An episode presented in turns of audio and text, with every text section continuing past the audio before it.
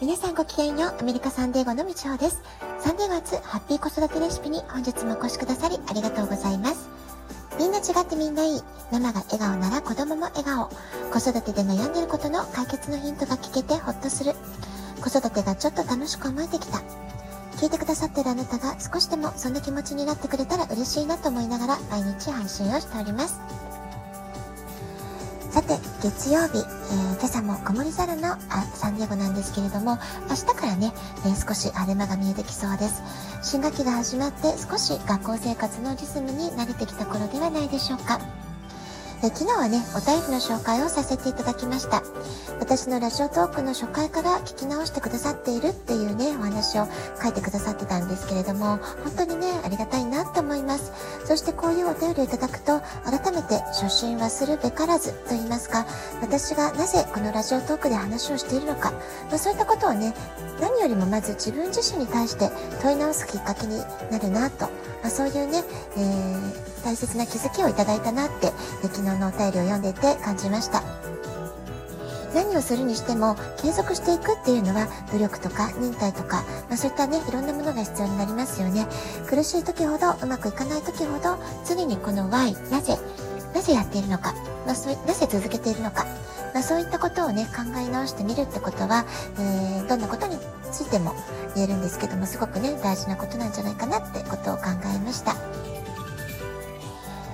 今日はちょっとテーマを変えて最近なぜ海外移住を考える日本人が増えているのかその理由をね3つほど考えて、えー、お話をしていこうかなと思っています。と言いますのも私自身最初にサンディエゴに来たのが2001年の9月なんですね。今からもう20年前になりますけれどももうすぐ9月1日が近づいてるなってことをちょっと考えますとね。いろいろ振り返って思うところがありました。まあ、途中ね、東京で2年半ほど住んでいたので、アメリカ生活をしている年数という意味では、厳密に言うと17年ほどということになるんですけれども、えー、息子が巣立っていくタイミングと、私がサンディエゴで生活を始めたばかりの頃、えー、同じ9月ということで、えー、非常にね、感慨深く今年の9月1日を迎える、そんなね、え気がしています。で私の海外移住の理由はもうすごくシンプルですよね夫の転職がきっかけでした、えー、ですから当時私は仕事をしていて、え、非常に、え、やる気も溢れていたし大好きだった仕事だったので辞める決断をするっていうのは私にとっては一大決心だったんですね。すごく迷いました、まあ、ですから私の場合は自発的に移住したわけではなく、まあ、どちらかというとね日本での生活をどうやってこう思い切って全部えゼロクリアにするか、まあ、そういうね勇気が必要だったっていうような気がしています。でまあ、それ以外にもねいろいろな理由で、えー、まあ、私のようなケースの方もいらっしゃるかもしれないですし、えー、もっとね自発的に英語をもっと学びたいとか、えー、アメリカで生活をしたい仕事をしたいとか、え他の国でもねこの国に行ってみたいとかね、えいろんなね理由で、え海外移住を考えて実行する方いらっしゃるかと思います。で実際ねすごく最近増えてるような気がするんですけど実際どうなんでしょうね。というのも2年前母が亡くなった時に葬儀に来てくれた親戚の1人が定年退職したら、えー、東南アジアの国のどこかに移住したいな、まあ、そういうね夢を話してくれたんですよね。シンガポールとかマレーシアなどへ移住されている日本人の話もあるいはね、えー、普通にしててもよく耳に入ってくるなっていう気がしています。でもちろん私が住んでいるアメリカも駐在員として決まったある一定の期間生活される方がいる一方でミリタリー軍の関係者との結婚でねアメリカ生活を始められる方国際結婚の方または日本人家庭だけれどもあの我が家のようにアメリカ永住という選択をしている家族など本当にねいろんなケースがあるんじゃないかなと思います。じゃあね、日本人がなぜ海外移住をする人が増えてきてるのか、まあ、いろんなね、理由があると思うんですけれども、今日はね、3つほど考えて、えー、お話をしていこうかなと思っています。なぜ最近増えているのかってことですよね。えまず1つ目は税金対策、節税対策っていうのが挙げられるんじゃないかなと思うんですよね。で日本の税率を見てみると、法人税が最高税額23.20%、所得税最高税率45%、所得、え、消費税10%、さらに住民、住民税が10%かかってくる。まあ、こうやってね、税率を見ていくと、稼げば稼ぐほど、最大で年収の約半分ほど、税金として持ってかれてしまっているってことになるってことなんですよね。サラリーマンの場合は法人税は関係ないですけれども、所得税や消費税ほか、負担はね、増える傾向が続いてるんじゃないかなと思います。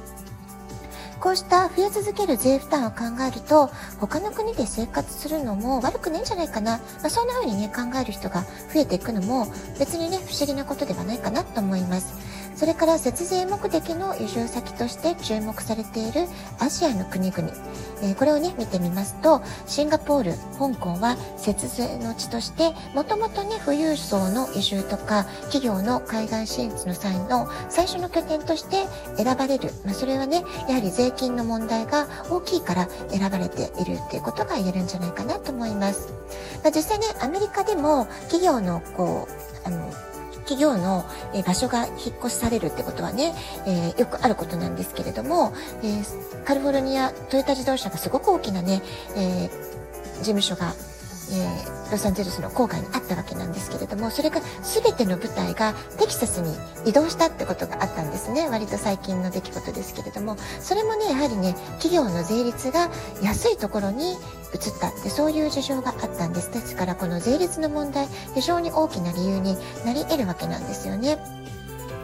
それから子供の教育目的での移住を考える方、まあ、こうした方もね、すごく増えてると思います。日本の同調圧力がなんだか息苦しい。日本の教育なんだか時間が止まってるような気がする。受験受験の積み込み型教育は果たして世界標準と言えるのかだろうか。まあ、こうしたね疑問を持つ方は英語の習得はもちろんですけれどももっとこうえー、自由度の高いというか、えー、子供たちが好きなことを思い切りのびのびと、えー、探求できる環境、あるいは多様性を認めてくれる教育環境というものを求めて移住先を探す教育移住ということでね、来られる方、すごく多いんじゃないかと思います。例えばアメリカにね、教育移住で来る人、え最初私が出会ったのは中国人の方ですね。中国人とか韓国人の方はもうはっきり子供のエデュケーション、教育のためにここに来ましたっていうことをね、英語のクラスなんかではっきりとおっしゃってる方結構複数たくさんねいらっしゃったのであのそういった流れ日本人の中で出てきてもおかしくはないかなと思います。例えば東南アジアへの教育移住の場合例えばインドネシアだと家族と話す時は、まあ、家庭では日本語メイドさんとはインドネシア語学校では英語とかねシンガポールではインターナショナルスクールに通うと英語と中国語で勉強ができて自宅で日本語を、え維持してメンテナンスしていくとかですね、まあ、こんな風にマルチリンガルな教育環境で子供たちを育てることができる、まあ、こういう大きなねメリットがあるのでそこを魅力に変え感じて、えー、子供のための教育移住ってこと。非常にね増えてるんじゃないかなと思います。でアメリカも教育移住ということだとハワイとかやはり西海岸カリフォルニアなんかも人気が高い場所じゃないかなと思います。でハワイの場合はね日本語サポート非常に充実していますしカリフォルニアも日本語でね生活かなりできる場所、場所を選んだりとか、学校区の良い場所を選べば、公立の学校であっても、アカデミックのレベルが非常に高い環境で、え受験とかもなしにね、大学まで、あの、高校までの義務教育ってことで学ぶことができる。まあ、そういったところを魅力に感じる方は、まあ、ハワイとかね、カリフォルニアとか来られる方もいると思います。もちろんね、日本語を維持するのは家庭の力によるところが非常に大きいです。ですから、アメリカに来たら来たで日本語をどうやって残していくか、この苦労はね、ついてまいりますけれども、ただ、多様性の中で学び、成長することができる、えっと、マルチカルチャーの中で、えー、子育てができるっていうことはね、すごく素晴らしい体験になるんじゃないかなと、私自身の体験を振り返っても断言できます。それから3つ目はテクノロジーの進化で、えー、場所を選ばない働き方ができるようになったっていう理由ですよね。これもね、すごく大きな理由の一つとして挙げられるんじゃないでしょうか。はい、今日は海外移住をする日本人が増えている3つの理由ということで、税率のこと、教育移住、それからテクノロジーの進化で、え、場所がどこにいても仕事ができる。まあそういったね、時代が来てるよ。その理由も大きいよってことでね、お話をしてみました。えヨーロッパやオーストラリアなど他にも世界各地移住されている日本人の方いらっしゃると思いますけれども、まあ、今回はね、私自身自分の言葉でお話しできることということで、アメリカとアジアの移住メリットについてお話ししてみました。え、私も海外移住しましたとか、海外移住したいです、検討中ですという方がいらしたら、ぜひね、また感想とかご意見送っていただけると嬉しいです。ラジオトークアプリインストールしておくと、スマホからいつでも簡単に聞けます。あなたからのお便りお待ちしております。では、今日はこの辺で、今日も素敵なお時間をお過ごしください。ごきげんよう、みちょうでした。さようなら。